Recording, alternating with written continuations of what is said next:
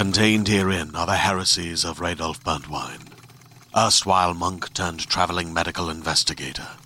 Join me as I uncover the blasphemous truth of a plague ridden world that ours is not a loving God, and we are not its favored children. The heresies of Radolf Burntwine, coming January 2nd, wherever podcasts are available.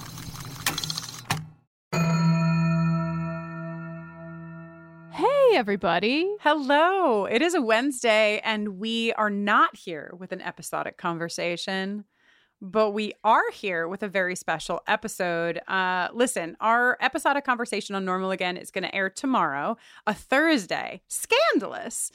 But we, th- I know, gasp. We thought it was really important, though, to give you this conversation first. One of our listeners, Sarah Duncan, who is a pop culture scholar, a multidisciplinary artist, and a cultural worker, is here in conversation with producer Alba Daza and myself. We talk about this week's episode of Buffy, Normal Again, but we're focusing in on the harmful mental health tropes, how common they are across pop culture, and how harmful and dangerous those tropes have been and continue to be. It's a really powerful discussion, and I am so excited to share it with everyone. Yeah, and as somebody who's already heard this episode, let me tell you what, it's pretty great. Really, really fascinating, illuminating stuff. Uh, it's also really important to note that this month, July, is Disability Pride Month. And so, centering this conversation on mental health specifically is a really powerful way to begin our July together. If you're new to learning about disability pride and what that means, we are going to share a quote from Eli Clare, who is a writer, poet, and activist. This was taken from a speech made at a disability pride event in 2010. Disability pride calls for celebration, hope, rebellion. We take shame, fear, and isolation, turn them around, and forge wholeness.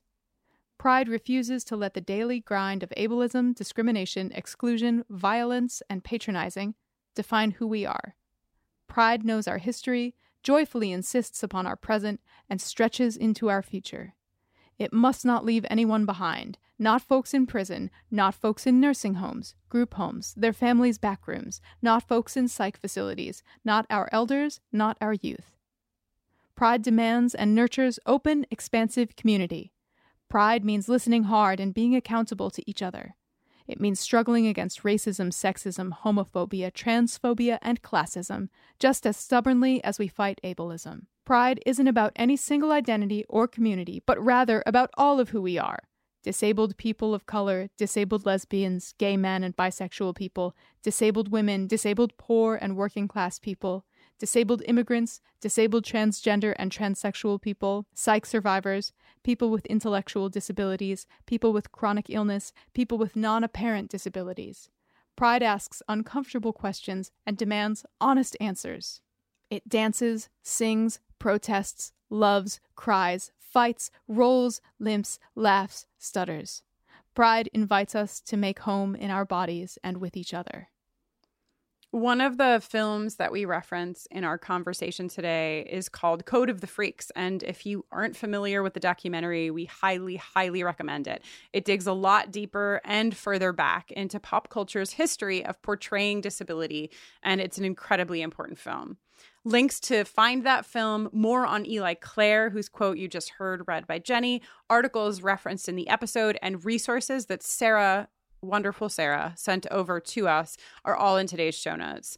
Last but certainly not least, this month we're asking those who are able to donate to give to Students with Psychosis, an organization that empowers student leaders globally through community building and collaboration.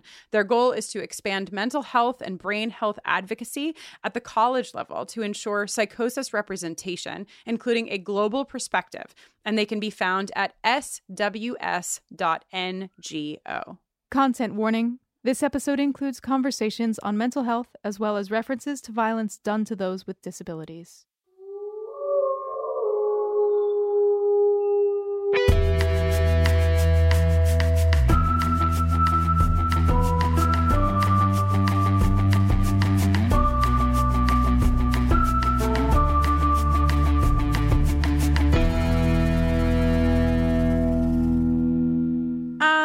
Um, hi. So we have a, a really a really fun trio of humans here today. I mean, I guess I shouldn't include myself in fun, but uh, hi, it's Kristin, and I'm here with Alba and Sarah.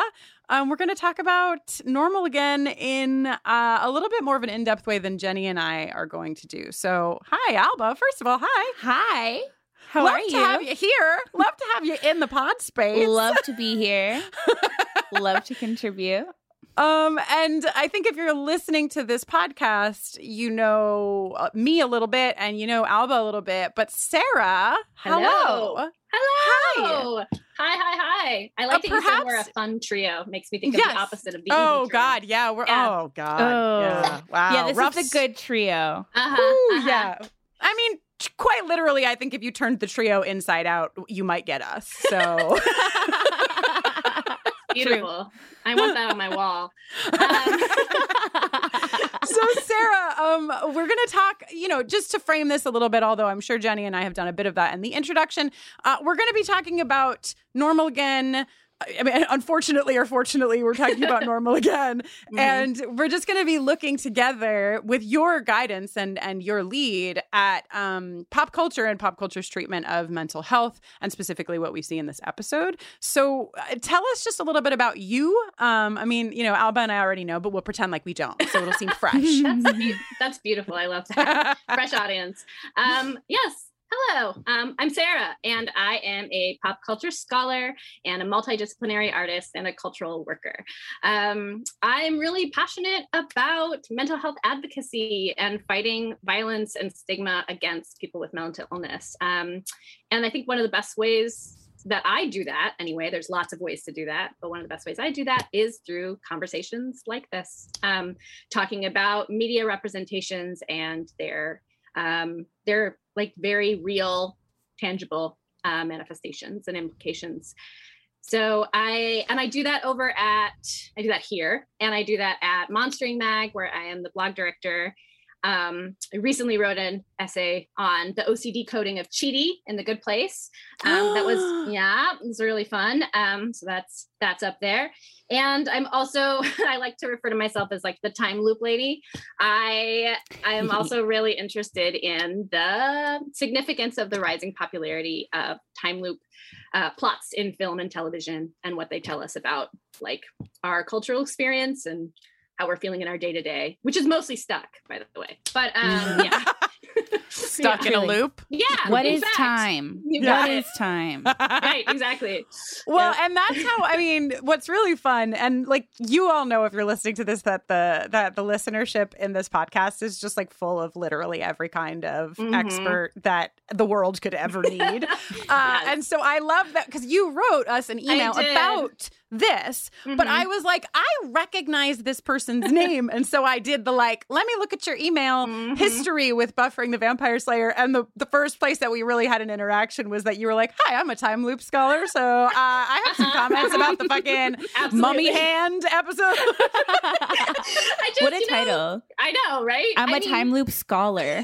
yes I just, you know, you have to you have to claim the title that you want to be, right? And time loop Mhm. scholarship isn't really a thing. I mean, it is, but it's not well, like now it is. now it You is. made it but you thing. can't go to like Columbia for time loops, you know. Um, so not yet, not, Not yet. Yeah. Uh huh. well but maybe on a loop you can yes, yes. okay um, but uh, yeah, no, I mean, I'm a huge Buffy fan, been a Buffy fan since I was 16 and a podcast fan since of this podcast, to be clear, not just generally, um, since the podcast started, actually, like all the way back. Mm-hmm. this is very exciting and we have a lot to talk about uh, together I just want to preface this by saying too that all three of us are here as producers, which I think is really, really fun and incredible, and is based on the fact that Sarah, before we even like dug into the conversation, sent us what is. I don't even know, 12 page. It's like a 12 page document. You laugh like as though it's like, oh no, it's too long, but it's incredible. It's an incredible analysis. Uh, and it's just so brilliant. And I was like, well, you're not just guesting on this podcast. You were literally produced this episode. I mean, we're following um, a lot of the points that you've laid out and brought to us, which I think is is really cool. Um, but I wrote to both Alba and Sarah last night in advance of this taping and was like, listen, I'm not going to be able to shut the fuck up about the gaslighting in this episode. Mhm, mhm. So I just got to start there. we have to start um, there. Yeah. So, you know, Sarah, talk to us a little bit about, first of all, tell everyone about um, Cuckoo's Nest, the term Cuckoo's Nest, Oh, because I don't think everyone knows. Yeah, it's fascinating. I was very excited to learn. So I think most people, I shouldn't say most people, some people know that there was a movie called One Flew Over the Cuckoo's Nest. So um, when in the episode Willow says, No more Cuckoo's Nest, we are like, oh, yeah, that movie. But it's actually the name of a trope. Um, and it comes from that movie, but the trope itself uh, is called the Cuckoo's Nest trope in television. And it is a trope for when both the audience and the person in the you know television show film doesn't know whether or not their reality is real doesn't know whether or not they're quote unquote crazy or if it's really happening and so and intentionally the term cuckoo's nest trope is there for film and television that doesn't resolve it. So it's not it, that's really important that the cuckoo's nest trope is for those times where they don't know what's real the audience doesn't know what's real and also uh, we never learn right? Which is Mm. exactly what happens in this episode I hate Mhm. it so much. i know i really hate it I It's couldn't rude. watch. I have Very to watch rude. the episode again before Jenny and I will be taping the like Mm, episodic Godspeed, conversation. Kristin. Yeah. And I, but I couldn't. uh, That's why I didn't watch it again before this. And I was really thinking about that in something that you brought up um, in this uh, document that I, that resonated with me so deeply because I there are things that maybe scare me or things that like maybe are really sad and I don't want to watch again. And this episode is none of those things. Right. Uh, this episode makes me feel a deep dread and anxiety Yep. like in the center of my being. Mhm. Um, and you wrote, I'm just gonna occasionally I'm just gonna quote Great. you right to your own face. I love Uh, it. I hope that's Feel cool. famous. Yes, absolutely. But like, but like, you wrote down um, that this show, right, a show that's like prides itself on feminism, believing and trusting women, doing this is so Mhm. fucked up because it essentially tells the viewers that maybe a world where women save the day is all hysterical nonsense. Yep.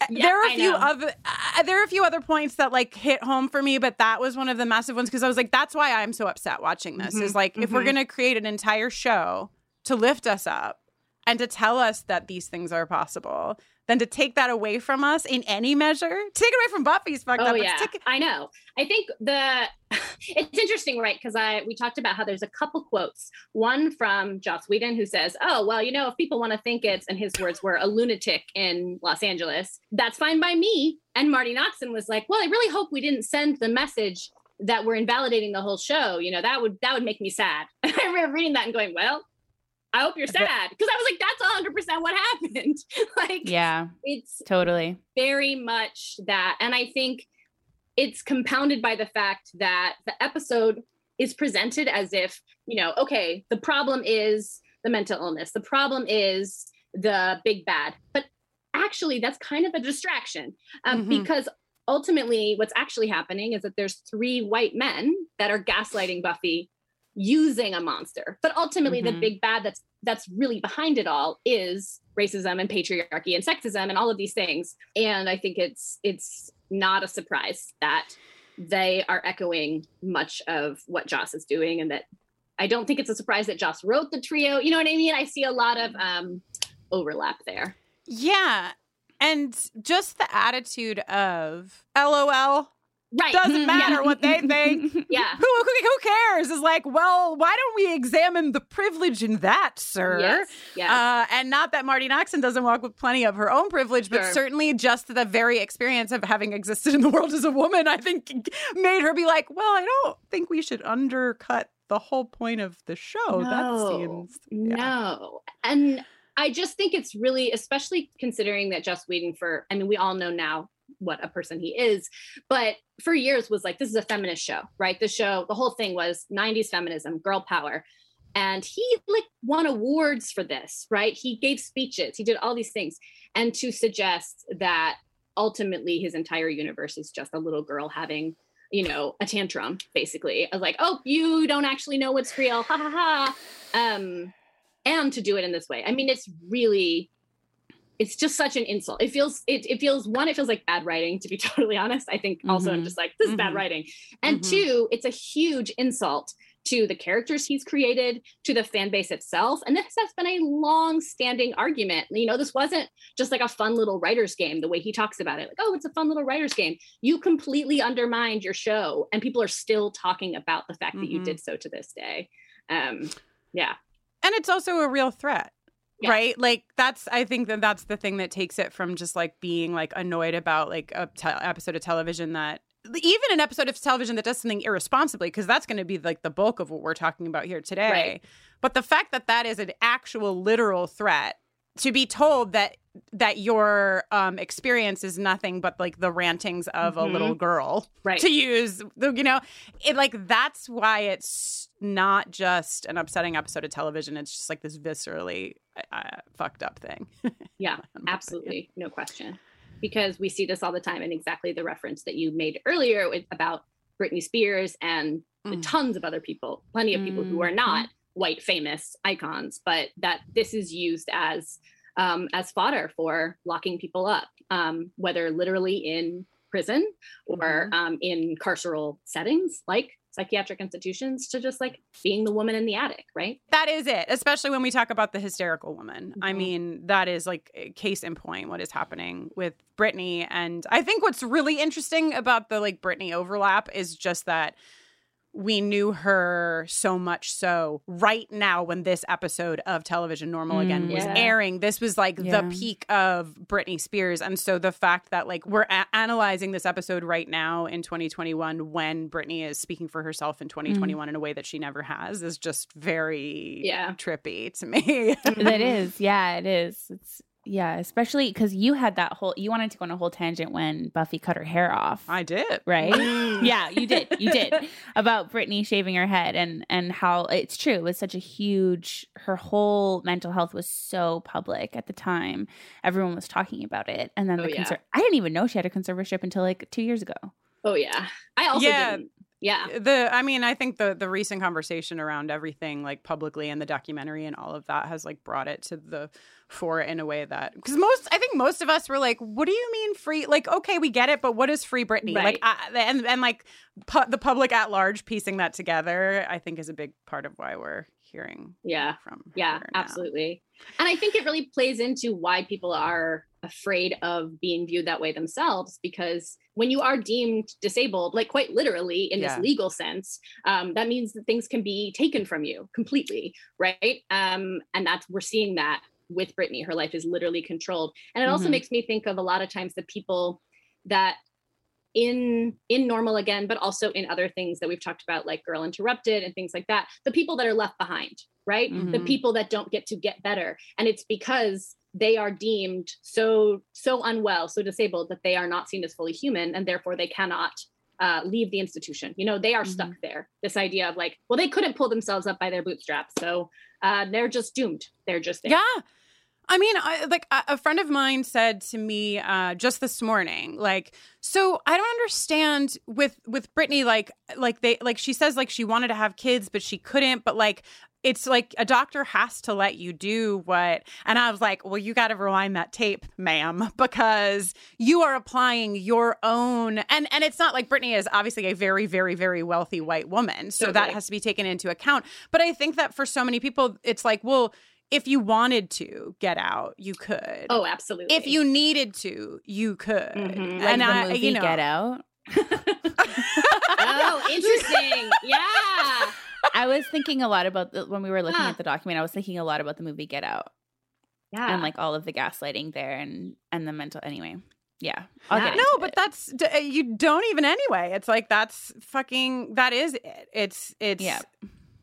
If you yourself can get out of a situation or feel you could, then you apply that to everyone else around you, mm-hmm. despite the mm-hmm. fact that that is not their situation and and not at all their reality. Right it, it's also when this happens, right? It's if we locate sort of the onus to get better in mentally ill people or to get out of racist situations in people of color, it just completely absolves the system of having to do anything in terms of resources, right? Well, that's It's like huge gaslighting of the system, right? It just tells Yes. you that like you are the problem, that you can't Mhm. succeed, that you can't get out of it, that you aren't good enough. And that's how the system is able to function by Mhm. like gaslighting us into believing that it's all our own problem, it's all our own issue.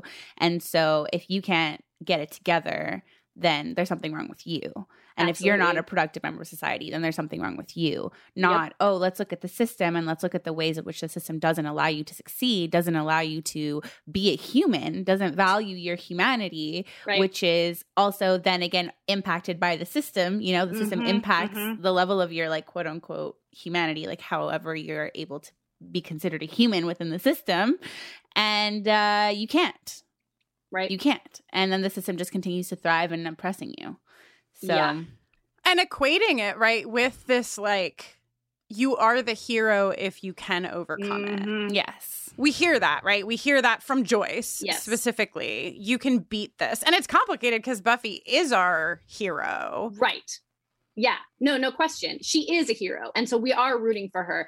And at the same time, in this alternate universe, right? In the alternate universe, if we're following their logic, she's not Buffy superhero, right? So but she's saying over and over, and I feel for Joyce because it's not like like it's like yes, she's a, she's Buffy's mother. Of course, she's going to cheer her on, but it's because it parrots this larger cultural message of if you try hard enough, if you have the willpower, and if you um, are good enough, basically, because she does say very clearly, "You're too good for this."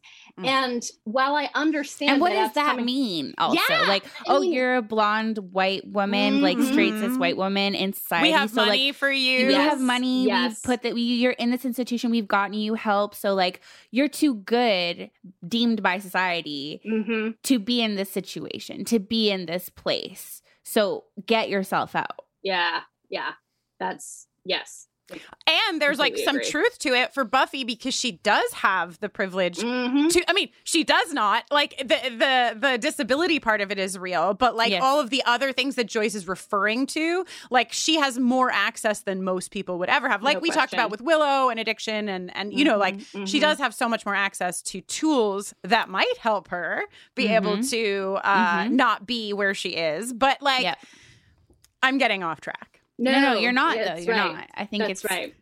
I think that's it again of what you were saying, Sarah, of like, again, like white supremacy is telling you that you are too good, and white supremacy is what forces you to conform to it. And so then if you don't, like, what does that say about you? You're a failure Mhm. No, within the system. and it also sets up this this dichotomy in like it well not even also i will say in addition it sets up this dichotomy even at like you're too good for this and then it's like well then what does it mean like who is bad enough to have schizophrenia in this thing Exactly. like right you know exactly. it's like and what and exactly what you said of like what they mean is um like is like people of color people who um are different genders people who are working class and poor like you are too good for this because you are historically privileged um Mhm. and yeah it is yeah and what you were saying about productivity too is really right on because there's actually a lot of conversation in disability theory about the way white supremacist capitalism prizes productivity this idea of like well if you can't be productive if you can't be a good citizen right citizenship is really rested on productivity then uh yeah you we got to get rid of you basically if you Mhm. can't Yeah. cure yourself we got to get rid of you and that means Mhm. institution or that means literal death like Mhm. quite Death, literally prison, Yep, slavery, absolutely. you Yep. know, like all of those things, right? And I Mhm. think something that's so frustrating that I want to, I think now is a good time to bring up within like Joyce saying, you're too good for this, or this notion Mhm. that Buffy can just like pull herself by, by her bootstraps and get over it is there's no acknowledgement of her trauma. And I Yeah. think that's like a, a theme because we all did like some watches of like 90s Hmm. mental health movies um there's no there's no discussion of well what was the trauma that led you to this point? There's Right. no context. There's no de- like delving into it with buffy in like the real world like sunnydale or in her like fantasy world this institution. There's no examination of you have been through so much trauma. Yeah. You have had to go through so many things. So now you're having like a mental health break like obviously she was gaslighted she was injected but like even if we Mhm. took that out and she was just having a mental health crisis, Mhm. you know? Why aren't we talking about the fact that ev- like why aren't we talking about everything that she's been through to get her to this point? It's just like Buffy, you're too good for this. You're a superhero. Pull Mhm. yourself up by your bootstraps and go. You know, it's Mhm. like why why aren't we examining what she's been through? Mhm, mhm. And what does that do? Because that really, like, the thing is, is that perpetuates the struggle, right? That perpetu when we feel like we can't struggle, we are only going to struggle more. And like Oh, that's yeah.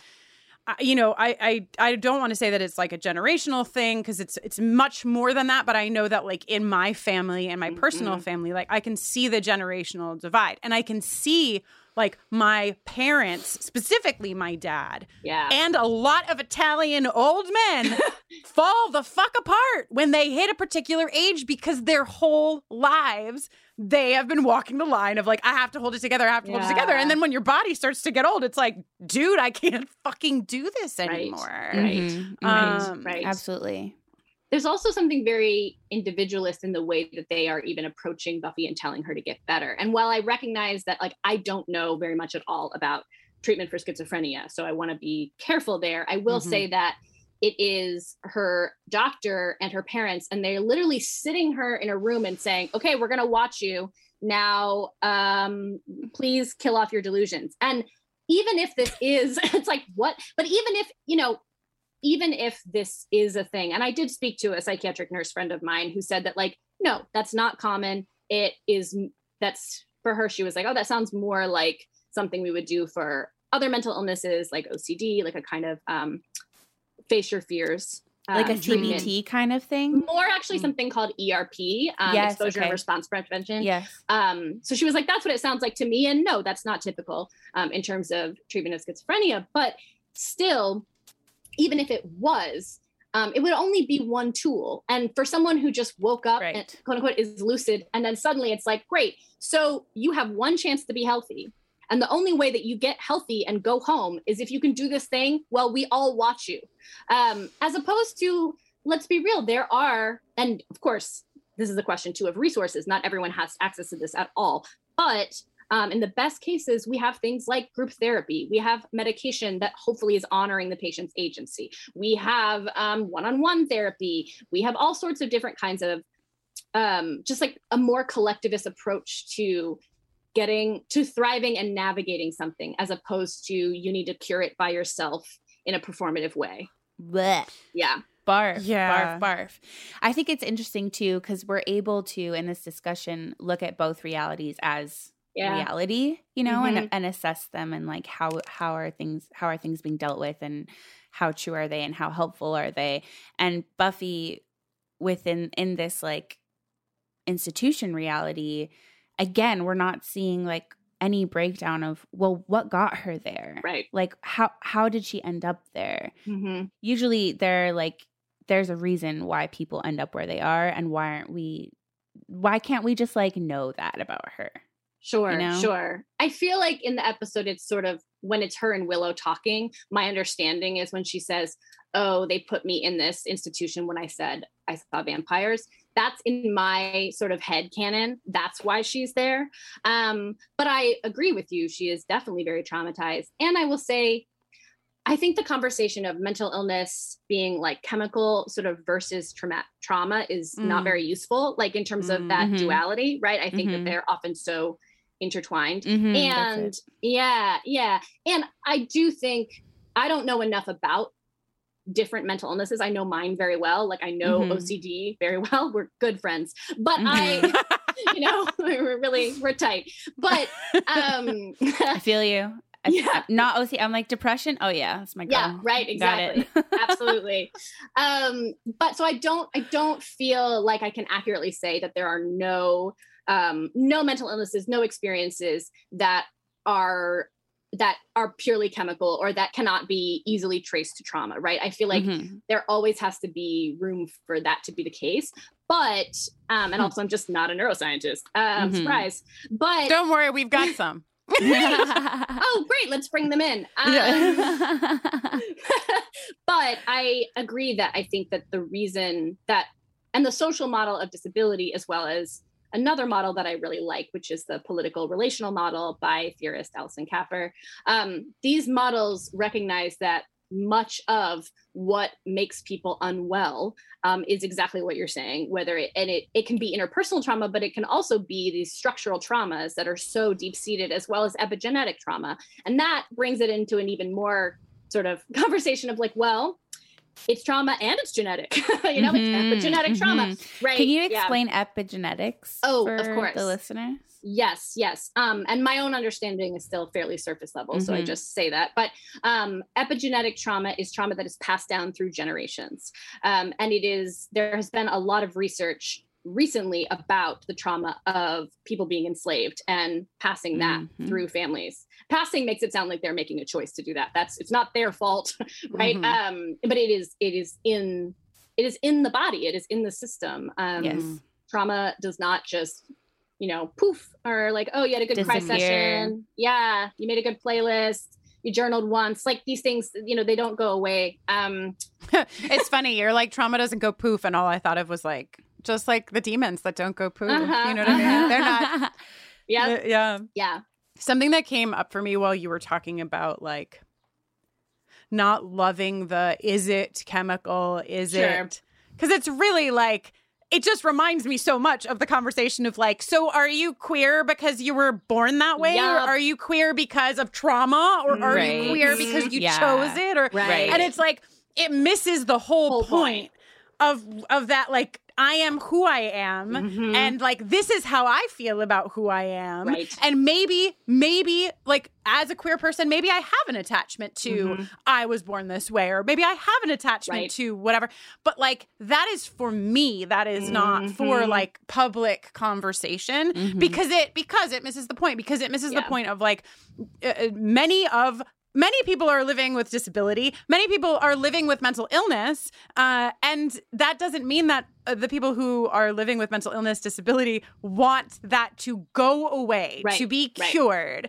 to to be different and i think that that is so hard for able-bodied people to understand again it's not apples to apples but Um. you know just like a lot of straight people for a long fucking time were like okay but if you but like if you could choose right totally and you're like no dude like i fucking like i'm good here Uh, Yeah. like i'm good i like this and these are my reasons for liking this so Mhm. Mhm. It's, it reminds me of a little anecdote from when I was like five, and my aunt is gay, and I just like didn't understand. Like I just didn't understand the concept of being gay, obviously because of the society that I was raised into. But I was like, so does that mean you want to be a boy? And she Mm. was like, no. And I was like, but you like women. And she was like, yeah. And I was like, so don't you want to be a boy? And she's like, no. And I was like, okay, I guess. Okay. And now I'm like, at, later in my like adult years, I was like cringing. And then I was like, no, I was like five, like whatever. Right. Like, fine Totally. i mean there's plenty of people who are fucking Yeah. 50 True, I know. I was like, that's impressive that you were having that conversation. You were getting curious. You were asking her about her experience at five. That just only bodes well, Eva. You Yeah. recognized uh, uh, social structures at age five enough to Yeah. draw that fucking line. You should be proud of yourself, Alba. Yeah. I also used yeah. to call her, I used to call her and her girlfriend the lesbians. I didn't know the lesbians. Those are the lesbians. Mm, I'm gonna use that now. That's fucking cute. That's adorable. That's cute as fuck. um, the cure rhetoric thing really makes me think of um, there's a there's a theorist that I really love and I really recommend that everyone check out his work because he also writes um, it is theory and it is not the like dense super academic which I am not against but some people that's not their thing. Um, and his name is Eli Clare and he is a trans disabled man and he talks a lot about being like I don't want to be cured you know um, like I have these things. I am not interested in being different. What I am interested in is having is living in a world that is more accessible and um, and less violent to me. But he's like, the problem is not my body, and it's an interesting conversation because many people fall just like what you were saying Kristin in terms of the conversation on queerness is like many people fall in different areas right? Like uh, some people are like no actually i really i really want a surgery or i really want to Mhm. be on medication or and you know and i am actually i'm a very pro like very pro medication for myself and also i'm very anti pill shaming because i went through a lot of that. So for me that's an important tool but it's not for everyone. Um i feel like i'm losing the plot of my brain but yeah i think it's just or there's chronic illness, right? And people with chronic illness are like, yeah, actually, it would be cool to not be sick all the time, right? But that doesn't mean that they're saying there's something wrong with me and I therefore Mhm. need to be cured in the way Right. that cure rhetor- rhetoric, because cure rhetoric is not just about tools or help. It's about an idea that sees someone disabled or sick or mentally ill or neurodivergent as inherently a problem to be solved. And so the Mhm. pushback against cure rhetoric is I don't need you to solve me as a problem. Mhm, I need mhm. you, I need you to make your meetings accessible. I need you Mhm. to make sure that I'm not shot uh, by police, you know? Yeah. Yeah. And, I need it, you to yeah. let me advocate for myself. like Yes, that's where we began this was like autonomy and being able to speak for yourself what you need and what you want Absolutely. and being believed when you speak those things. Yes. I think is what's lost in so much of this. Mhm. No Yeah. question. Yeah. And I think that that is again like ties back into the notion of productivity and Yes. the structure of society built by white supremacy and the patriarchy and how are you going to be productive and if you're not you're a problem that needs to be solved and so Mhm.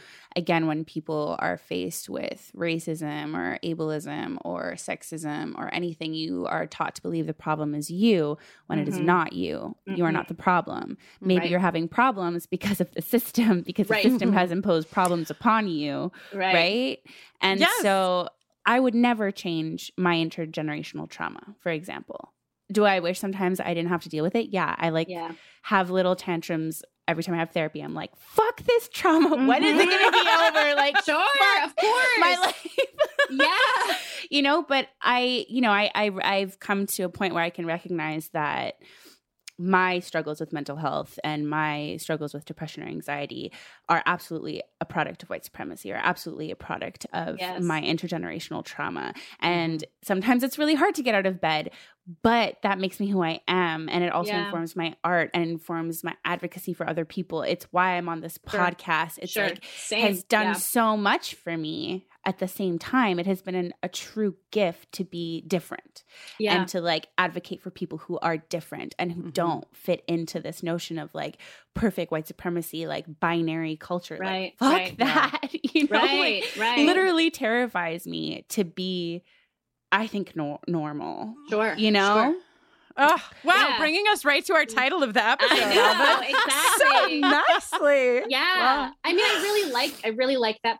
And I know it's interesting because I've held multiple things at once in tension for a long time of like, yeah, there have been times when I have been really sick with OCD, which it was like scary. It was scary for me, it was scary for my loved ones. And like that's not something I'm like, yeah, sign me up, let's do that again. You know, like Yeah. no, of course not. Um, and at the same time, I have been able to help like some of them are friends that I haven't even talked to in years from high school, um, more recent friends. People Mhm. reach out to me a lot to say, Oh my God, thank you so much for being honest about having OCD. I didn't know what it was. I thought I was, I really thought like something was like happening and I didn't know what it was. And they said, you know, they didn't know there was a name for it, um, especially with intrusive thoughts um, and the ways in which OCD is uh, depicted on screen as often quirky, often just like being very type A, things like that. People don't know that OCD can also be like being afraid that you're going to like murder your like loved one, right? People Mhm. don't know that that's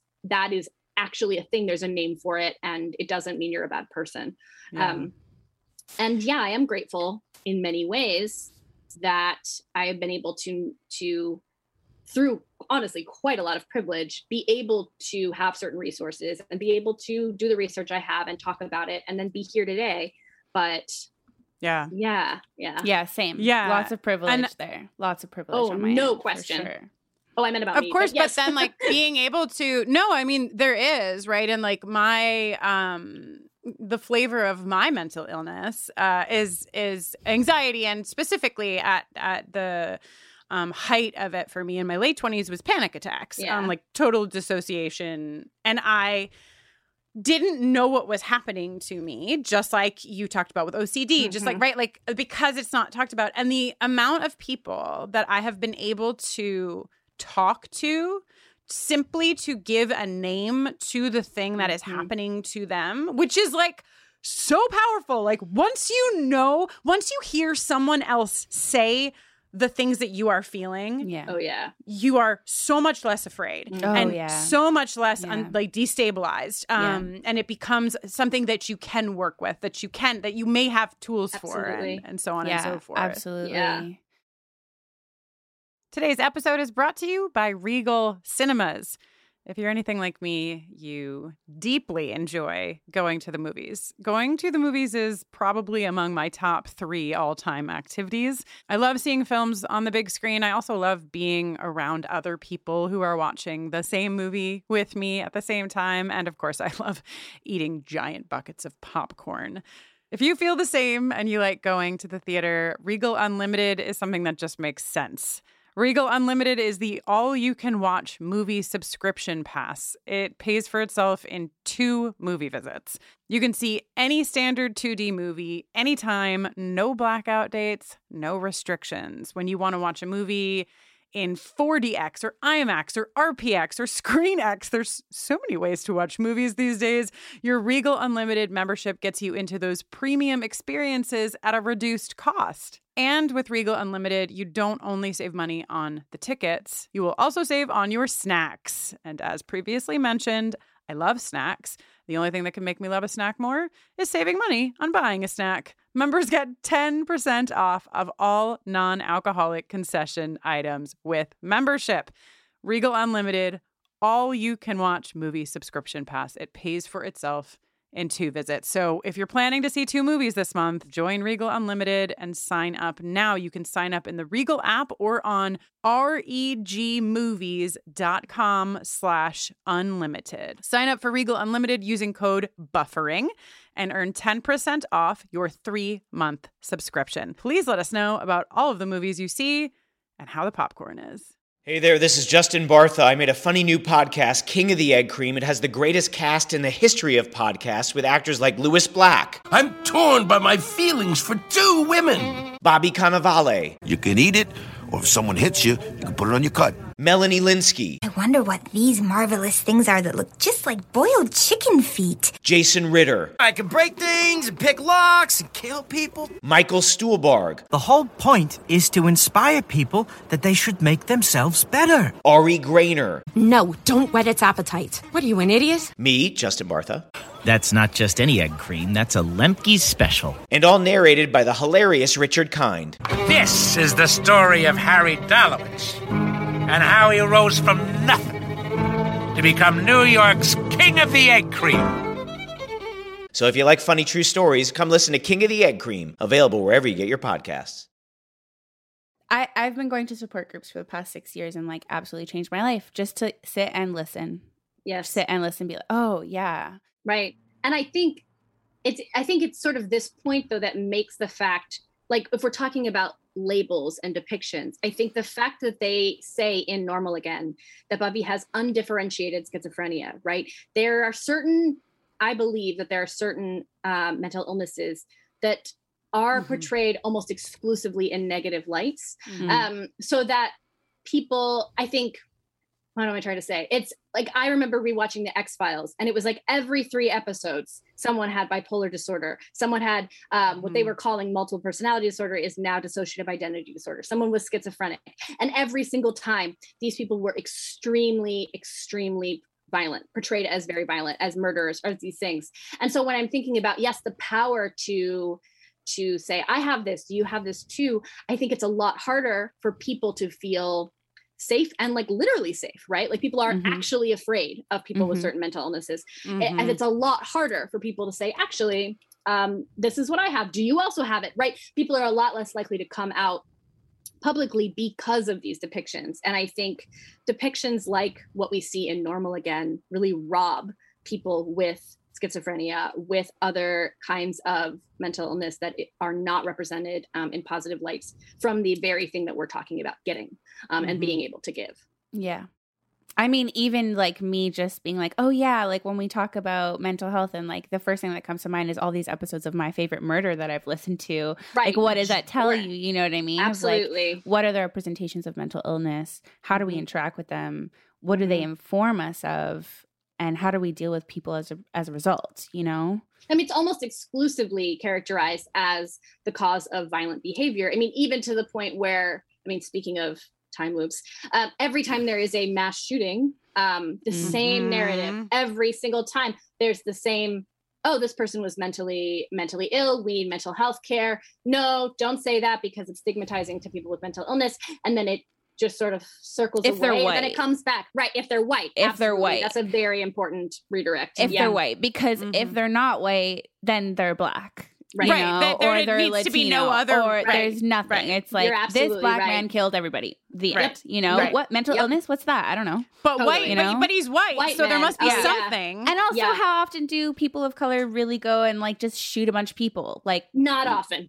Yep. no It's No. literally always white dudes. which is why it's like look it's not it's like white supremacy itself is violent that misogyny is violent i mean these Yeah. are obviously not new thoughts but what i mean is like No. um that a lot of times people are like oh this man was meant this white man was mentally ill that's why he did it and i'm like no no no he did it because of white supremacy bigotry um like feeling entitled um toxic masculinity rage all of these things and I know that there's there's conversation of like, well, isn't that mental illness? And it's like, you know, I don't think we're at a point in society where we can say that because right now people with actual mental illnesses that have been diagnosed by are getting so maligned, right? I just don't think Mm. we just can't conflate them.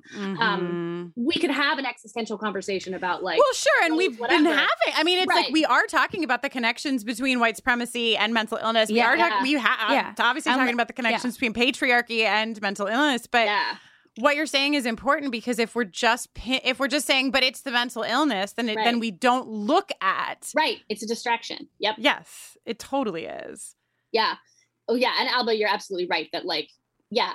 Also like who gets to be mentally ill, which is also the who gets to take, who gets to opt out of life, which I know is what you were saying before about yeah like, yep, you just get to be in an institution, in a nice institution, right? yes something that came up earlier um, we were talking about this idea of like curing curing mental illness making it go away and what came up in my mind and a, and a point i know we want to talk about is the alternative to that right Mhm. like because it isn't just like you really need to get better it's you really need to get better and if you don't Right. you have to go away Yep. um and like that's where this like institutionalization trope comes in and also like you know uh, sarah and i'm sure that we've shared it in the intro and and elsewhere but sarah shared a really brilliant movie with us called code of the freaks which showcases i mean they did, they were not wanting for footage. Oh, they no. had, ju- I mean, hours and hours and hours of footage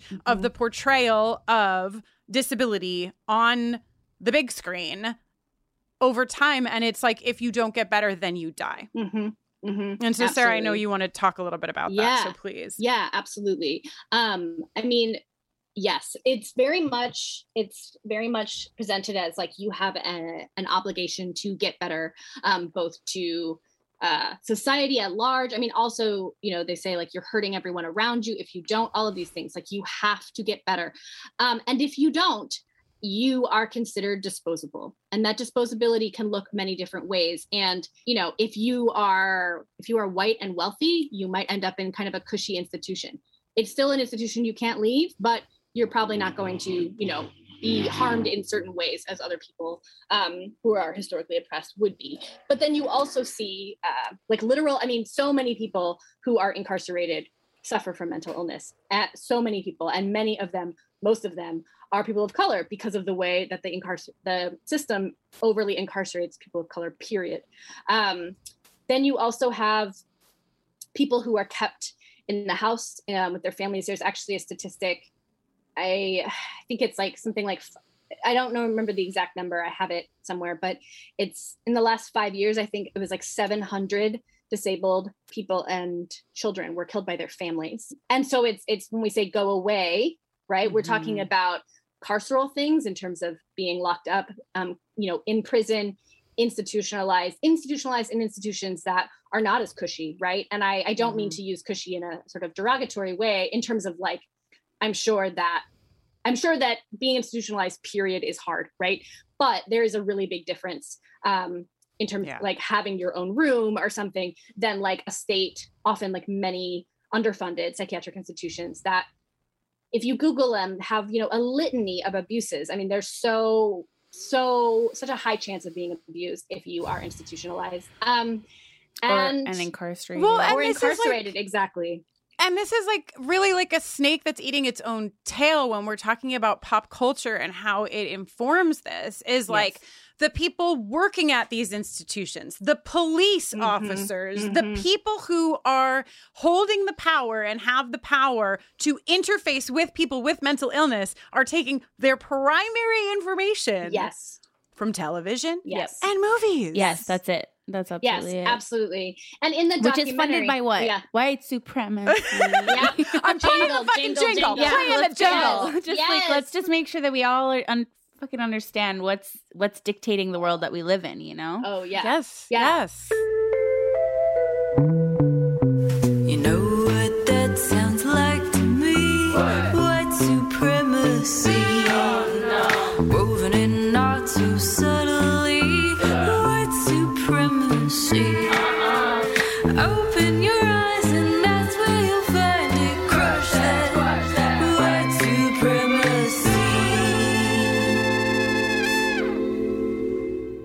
Documentary that you mentioned, I mean, in it, um, they pose the question at the end of like, okay, so yeah, we've seen all of these clips, you've showed us your archive, but like, so what? You know, they're just movies. And I feel like we get that argument a lot. Oh, it's just a joke. Oh, it's just a movie. Oh, it's just a TV show, etc.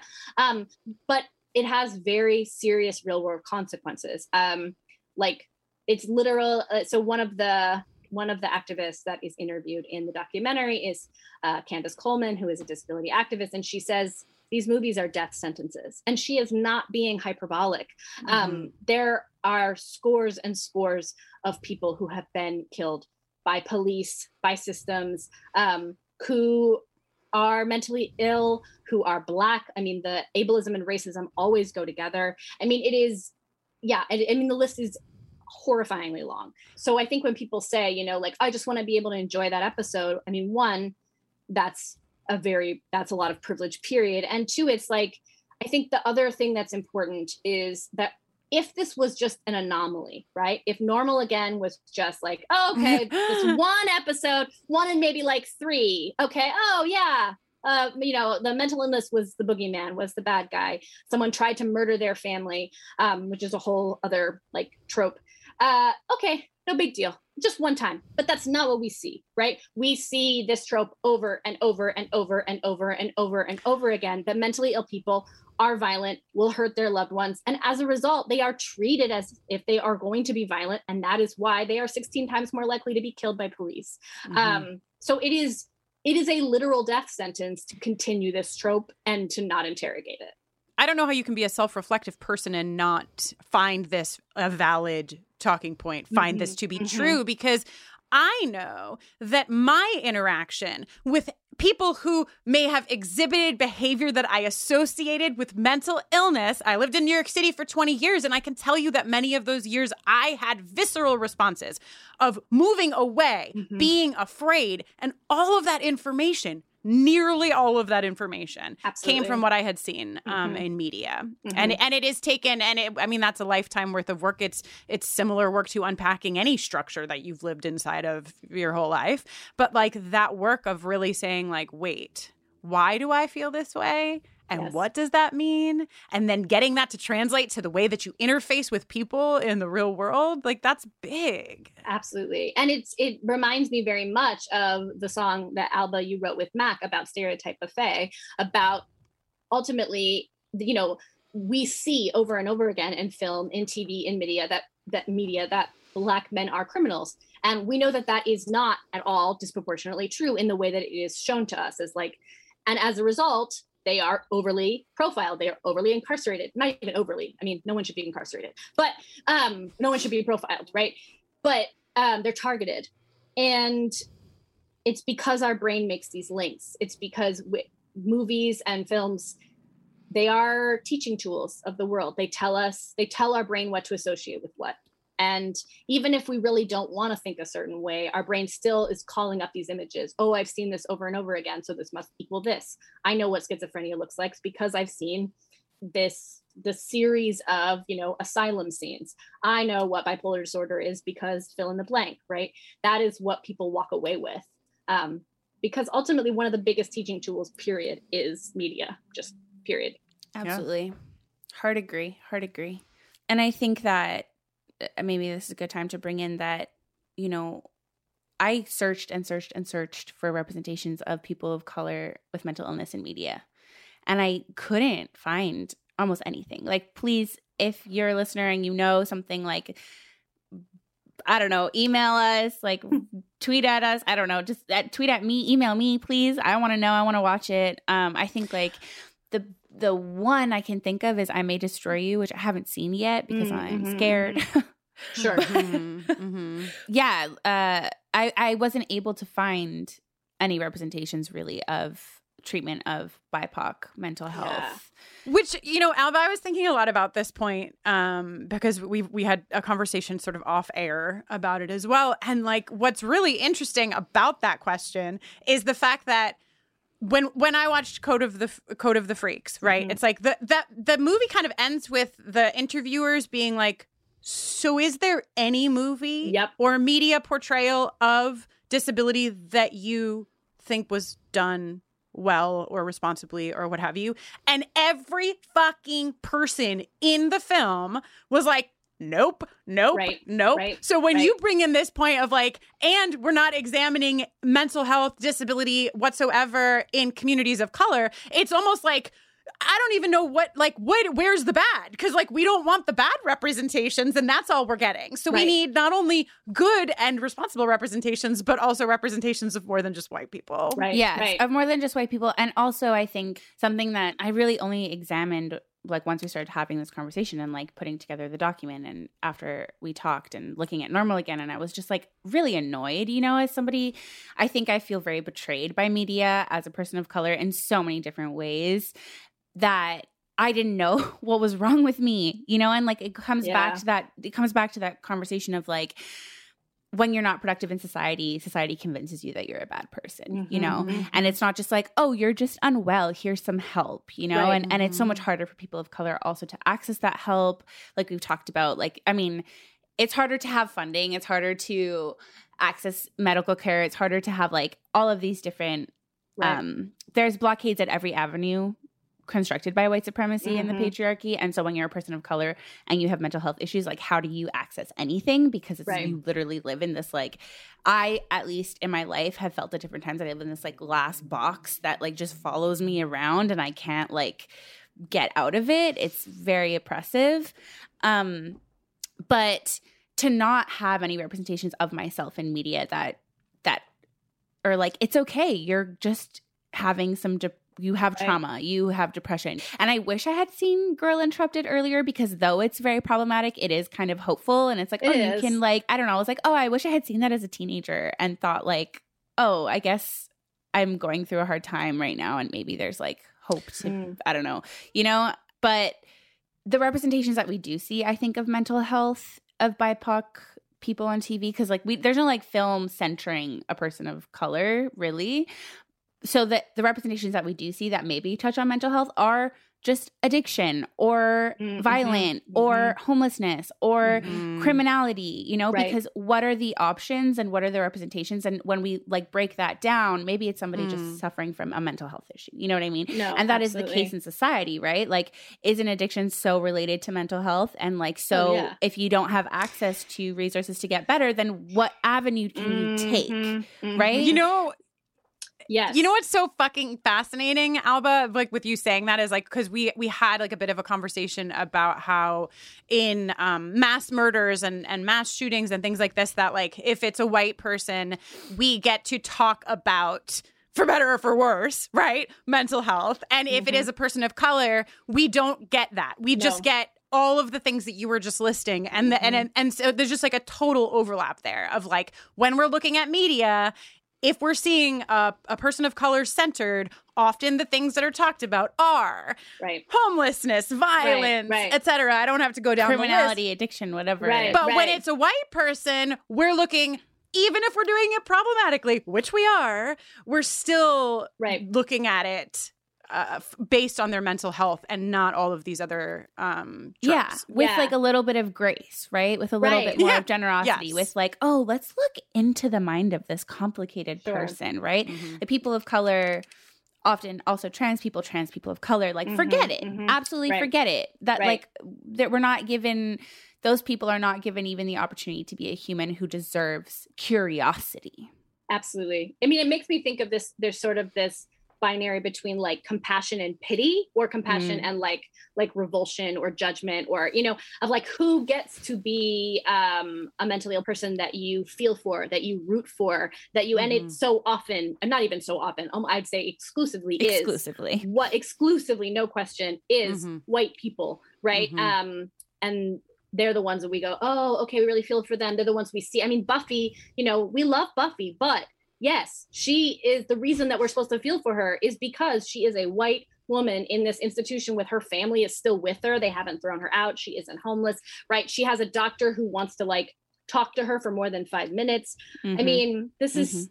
I also do want to point out that um, the the trope of black people being doctors and being therapists to That help is- yes. mentally ill white Yes. people. Yeah. Mm-hmm. That is that's a Mhm. big thing of like people of color, especially black people, being the helper, being the person to aid the white person to get better. And they are just a trope. They are just um a device Very much so. to a white person's success. And this is Mhm. like in Buffy, we have the Oh, black yeah. doctor. In Girl Interrupted, we have the Valerie. the black the Valerie. yeah, the the Mhm. black nurse.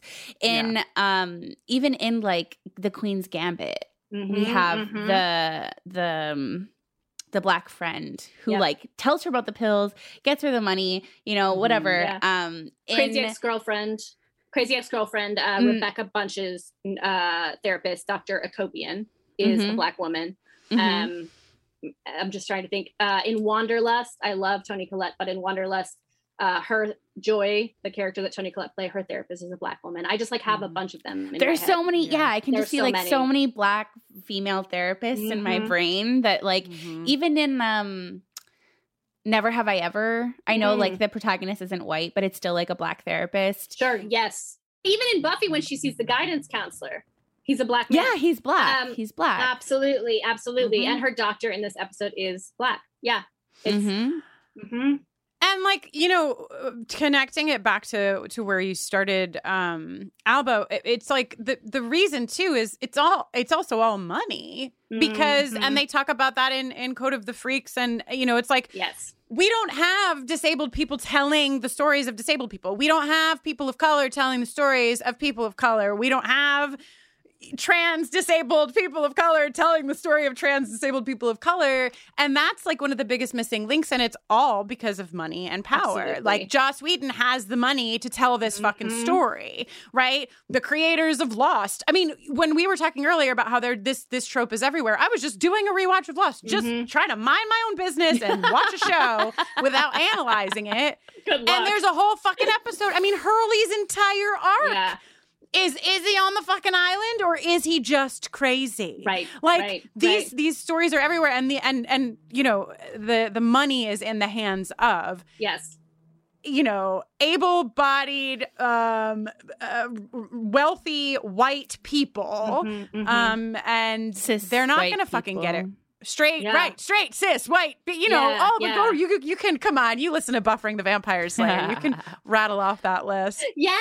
I just want to add to that that um that yes, the the money piece is so big because it is it's Hollywood itself is making so much money off of depicting disability and so are abled performers. Like Mm. the Mm. um in Code of the Freaks they do this whole segment near the end where they're showing all these clips of people winning Oscars Oscars. for playing Oh, disabled people. And it's and it's it's I mean there's it's endless. There's so many and it, it was chilling it was how endless it was it was so upsetting and it's it, they are making so much money off of employing disability as an exploitive thing and Mhm. i so it's it's it's also yes that like that like white cis straight people and able people in power have the money to make the movies at all but it's also that it is like part of the the industry that they are like squeezing right like they are Yes. 100% milking it. And that's why they're not interested in, you know, Yeah.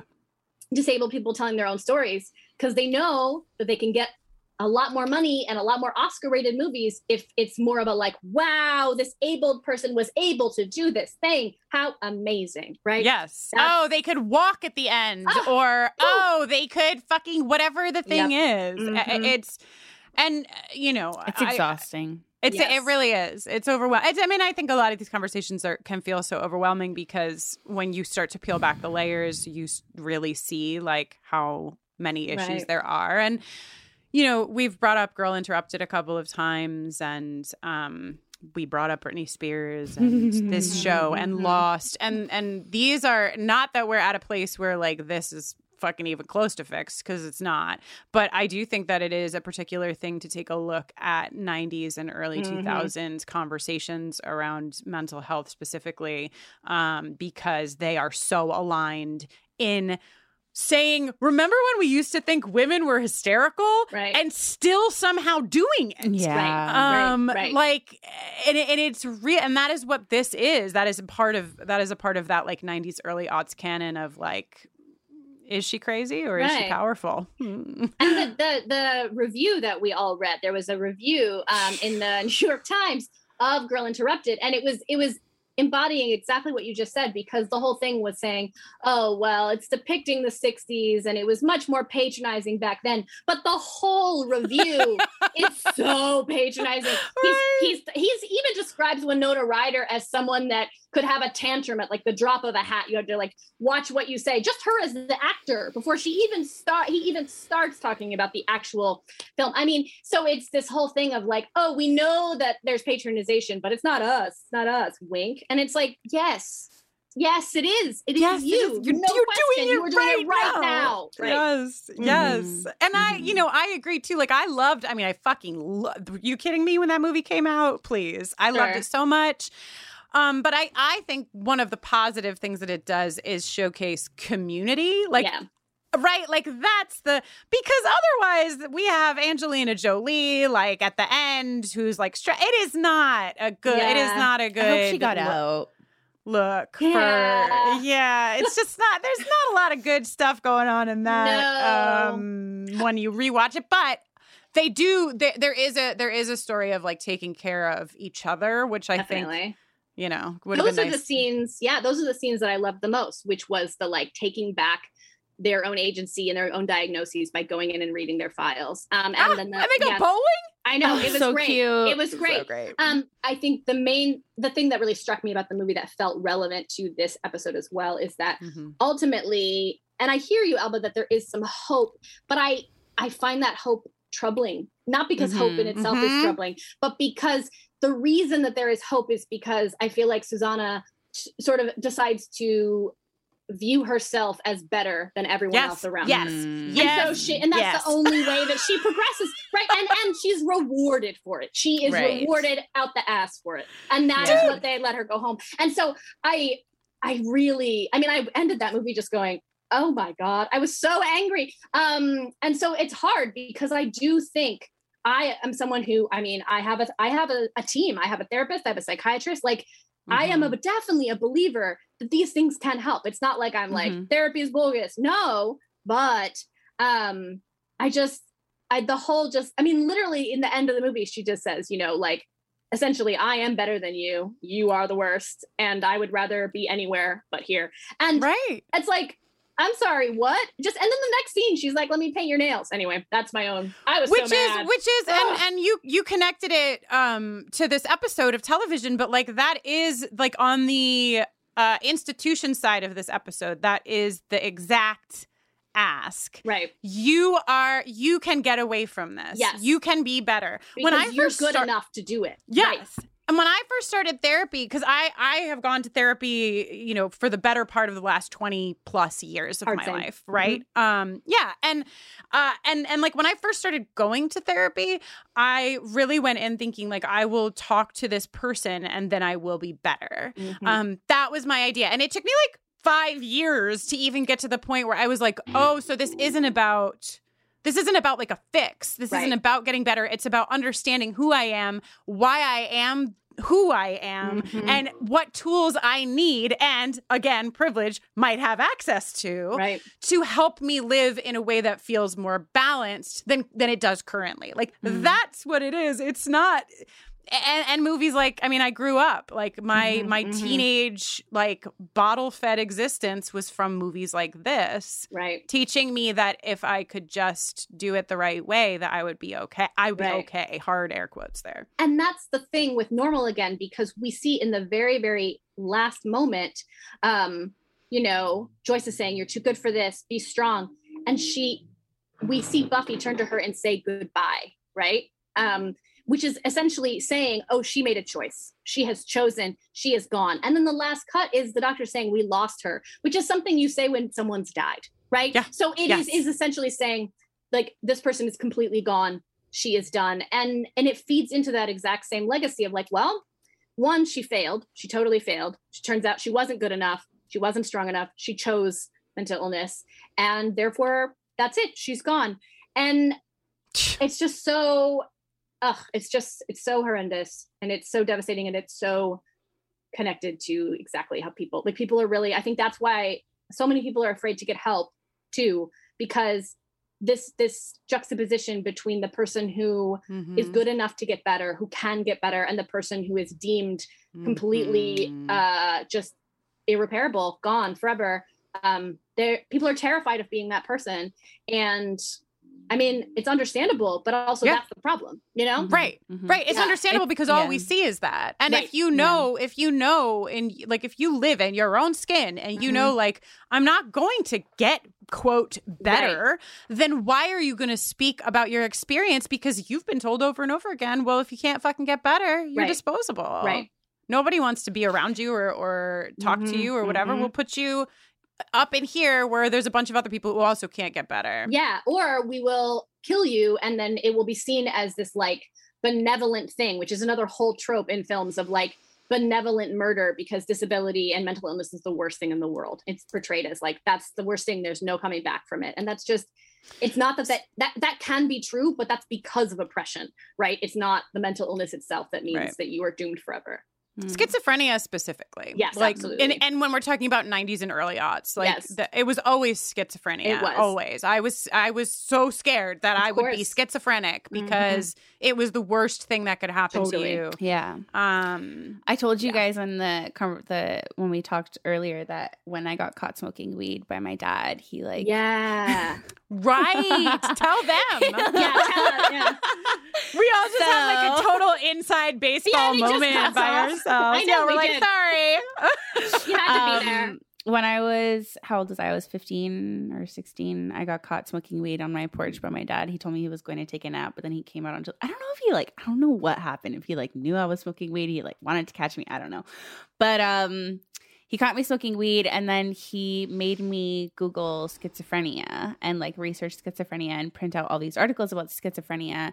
And then he was like, This runs in your family. So this is your choice whether or fucking not you want to have that, basically. The choice is Um, yours. yeah, Right. the literally yours. like every element of everything is in that story Yeah. it's like Yep.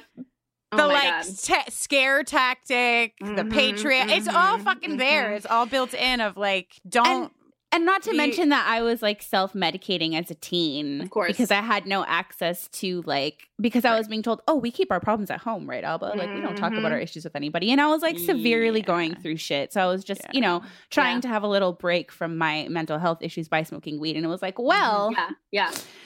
No, absolutely. And I have friends who are schizophrenic, and it's such an uphill climb for them to like be able to be honest about what they're going through. Yeah. And they and many of them are thriving. You know, like I actually Mhm, know mhm, people who mhm. have this diagnosis and like they are they have a full life. That doesn't mean that it isn't difficult at times, right? But what we don't see is the nuance of they have a full life, right? It's like we only see this is very hard. And it's like, yeah, mental illness is hard. Like I'm certainly not going to sit here and be like, no, it's a cakewalk. Of course not. right. But what we don't see is the rest of the story, the rest of the picture, which is that like people are full people and there are good things too. And if we saw more of the whole picture, then it might be less distressing when we occasionally got, you know, a text, a, a film, a TV, whatever that Mhm. um that didn't show us quite enough that showed us maybe maybe only the negative we would be able to write that off in a different way and we just can't no Yeah. not at all. I think the system just benefits so much by perpetuating itself, you know? yes Yeah. And those People at the top want to stay at the top. Those That's who always- those who run the system just benefit so much by perpetuating it that you know it's up to us down here to really dismantle and and undo a lot of the teaching and to really bring it to light. And so it's all so involved and really quite depressing. I'm sad. You want to know what else is depressing? sure That you could know. me personally. I'm like yeah I like guess. I, w- I was listening. I was present for the whole conversation. But like Alba, when you were like, I was 15 and I had to Google something. I was like, you had to what when you were what? there was Google when you were 15. Get out of town. That's really funny. There wasn't Google when I was 15, actually. I think I'm Yeah, somewhere in right? between the two of you. Yeah, yeah, yeah, yeah. Mhm. You're you're between. I mean, I didn't even have the internet, so let's Right, not talk we about had the that. internet, but it was very like old and tiny little computers with like right. Or you would search Trail something on like pixelated- yeah. AOL or like Oh, fucking yeah. Ask Loved- Jeeves. Did you ask Jeeves? Oh, I did. oh, ask I did Jeeves. ask Jeeves. I did. ask Excuse me, Jeeves. Jeeves. What is schizophrenia? God.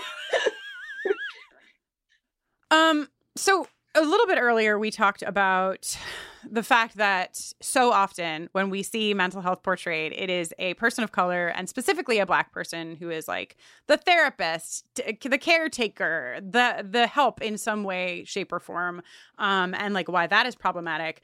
But I think like there's another piece of that and we see it you know if you haven't watched girl interrupted it's it's a i think it's a it's a good watch when we're Mhm. talking about this whole thing because there's a scene in there specifically where whoopi goldberg Oh, yeah. plays valerie um who is a like a head nurse at this um institution and she sort of is like get over your fucking self which is not okay but also there's something else in there and alba i know you wanted to to Yeah. speak to this and about this Mhm. Yes, because if we think about let's talk, let's think about let's break down the character of Valerie in in Girl Interrupted, right? This is like a black woman in the 60s with kids caretaking a bunch of white women in a mental institution. Do we really think that Valerie doesn't have her own mental health issues that she needs to deal with and to care for her children and to come to work every day? Like Right. what does she have to deal with on a daily basis that she has to overcome in order to provide for, for her family? And that mm-hmm. is something that I have witnessed again and again of the women of color in my life, of the elder women of color in my life that did not have the opportunity for rest, did not have the opportunity for healing, did not have the opportunity for help because there was so much else going on. How many single mothers who are women of color have had to put their own mental health aside in order to care for their children? Like, I mm-hmm. know my own mother had really struggled at different points in her life. And she provided for me time and time again. I had a roof over my head. I had food on the table. I had everything i needed. I had toys. I had clothes. I had things you know? And you know we didn't get alimony from my dad. You know some people i think that's a that's a white person thing mostly is like getting alimony you know? Um and because there was no money. So when we see these representations of these women in these films of these people there's also just all of these unsung heroes you know Right. these women of color single mother women of color or just women of color who are like trying to live their lives who don't have access to care and like because society is so oppressive are convinced that it's their fault you know mm-hmm. as i have mm-hmm. been for a huge part of my life and still find a way to thrive, still find a way to succeed, Right. still find a way to have a good job, to pay their rent, to care for the people around them, to make donations to charity, to uplift voices in their community, to care for children, to volunteer, you know, and still are not given the space to have issues with mental health who are not given the space to even like look into what's going on. And of course, like Mac and I talked about this, and I'm sure Mac would have so much to say about this. Of like whenever there's a tiny slip up, if you have a little mental health slip up or or anything, or or there's like an issue, then you're deemed a villain. Like it's Mm, so fast, mhm, you know? mhm, It's so fast to just slip right into like, oh, you're an addict, you're this, you're that, you deserve not to live, right? Right. yeah So I just really wanted to say that because I I like when Valerie was saying that to Winona Ryder, like when Valerie was saying that to Susanna, I was like, exactly. like, get your No, fucking totally. shit together.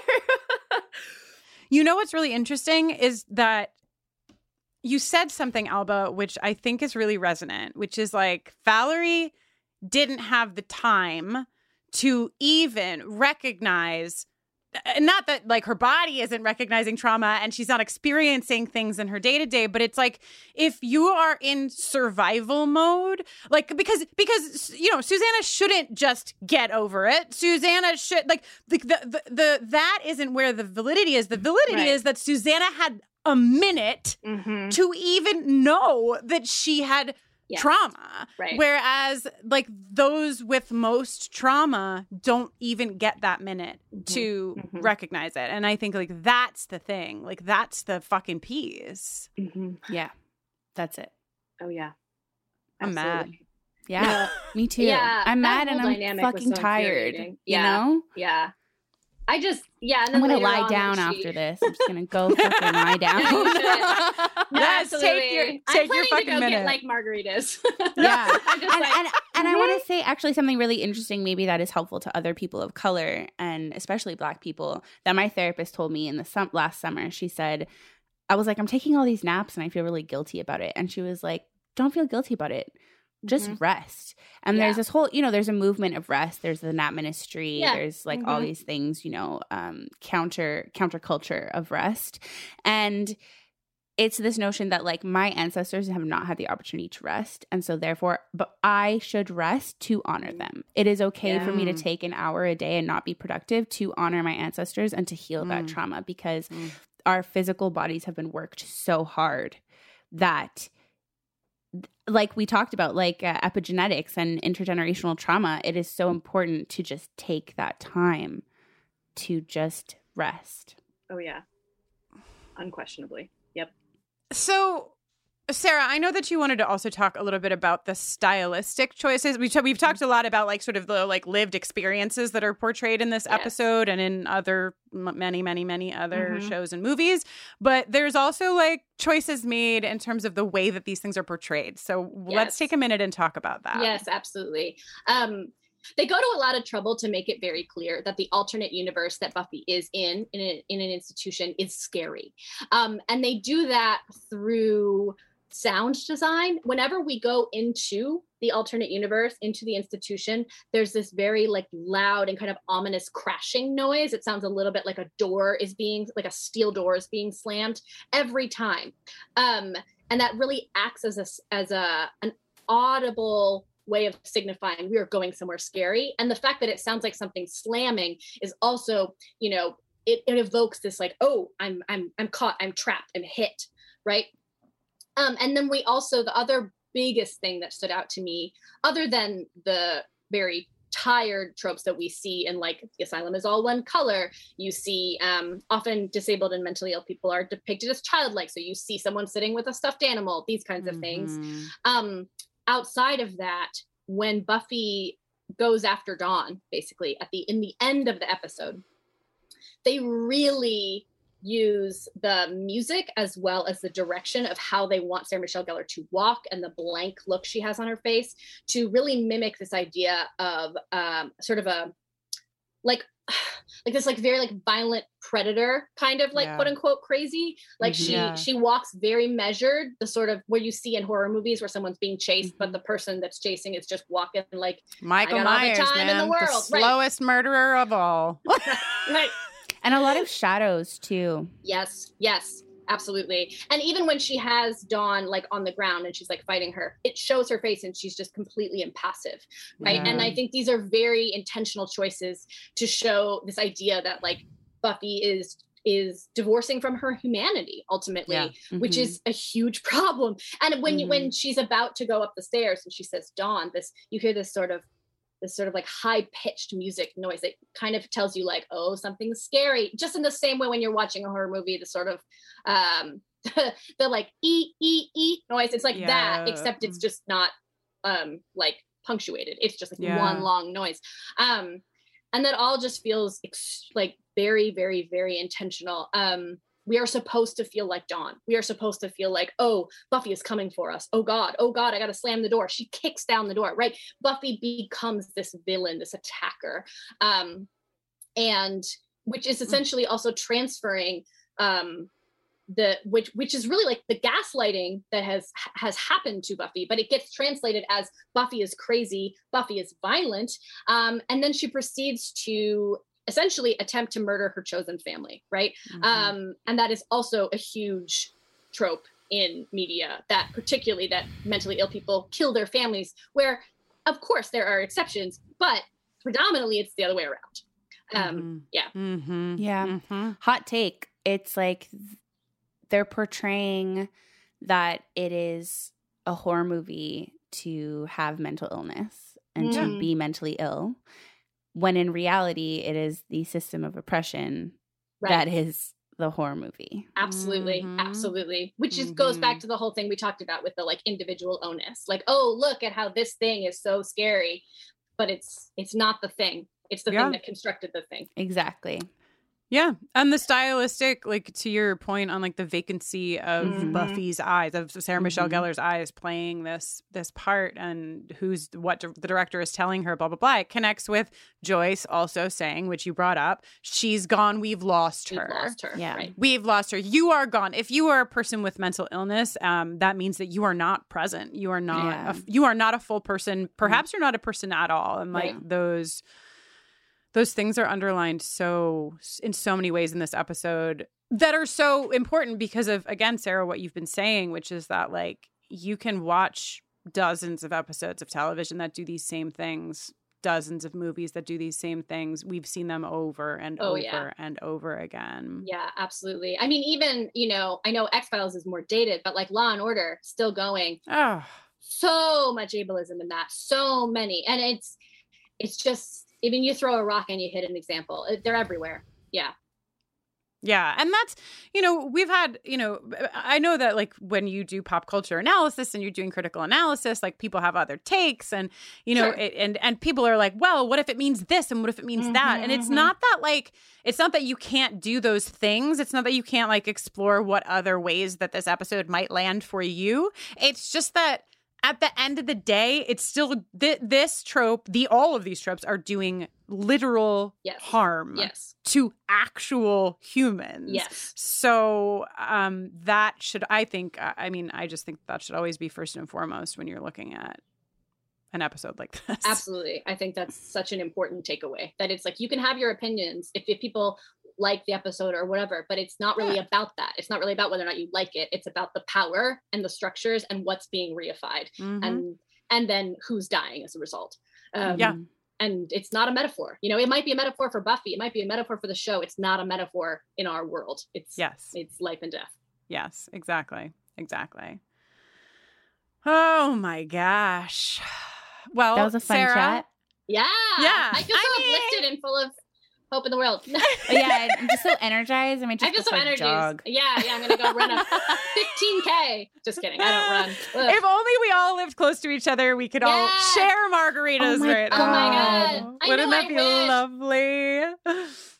Okay, so while the three of us figure out how to come together with margaritas, Yes, agenda. uh, this has been so fucking wonderful, which I know we knew it would be having talked to you before, Sarah, but thank you so fucking much for talking with us about this episode and like bringing your specific pop culture lens to the conversation. yeah. Um, if people want to like read more of your work and find out more about you and and all of that, where can they go? Yeah, absolutely. Um, so I try to keep it easy. My website is just my name. Um, so that's just www.sarahmduncan.com. I do have to specify that Duncan is spelled D U N C A N because everyone hears it and immediately thinks Dunkin' Donuts, which is a valid association, but not the way I spell my name. Um, I think Duncan. She- I automatically think Duncan Sheik. Right, So, so, that's you know where I land it. on the Yeah. on the yeah. Mhm. Growing up, that was always the thing. Everyone's like, "Did you know that your name?" Is-? I'm like, "Yes,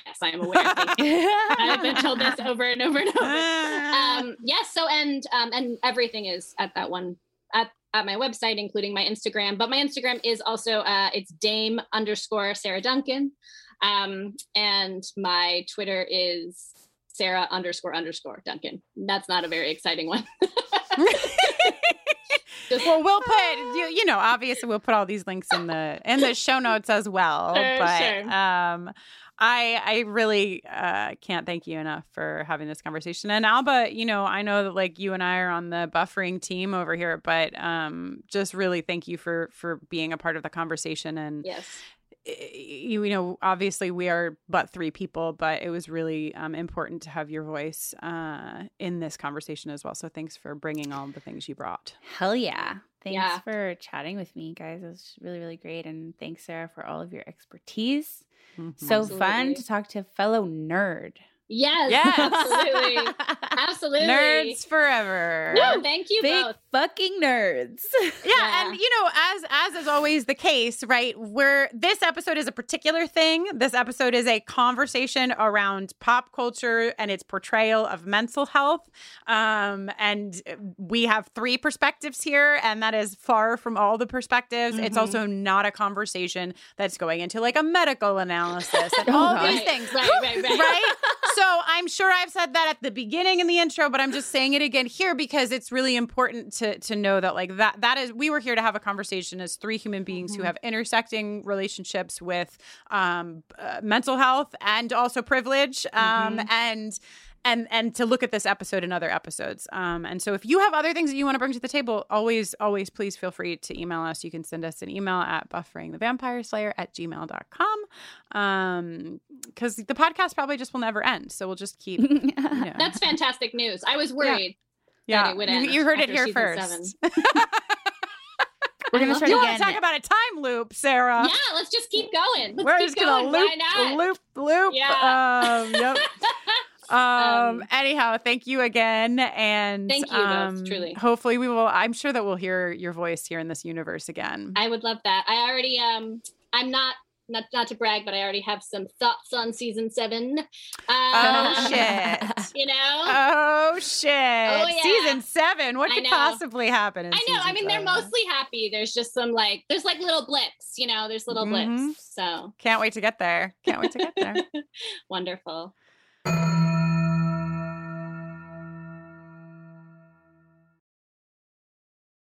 Hi, it's Jennifer, a founder of the Go Kid Go network.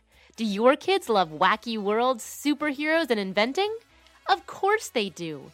That's why our shows Bobby Wonder and Lucy Wow are set in Pflugerville, the nonstop fun and adventure universe where imagination, creativity, STEM, and positive role models abound. Join the Pflugerville fun by searching for Bobby Wonder and Lucy Wow on Spotify, Apple, or wherever you get your podcasts.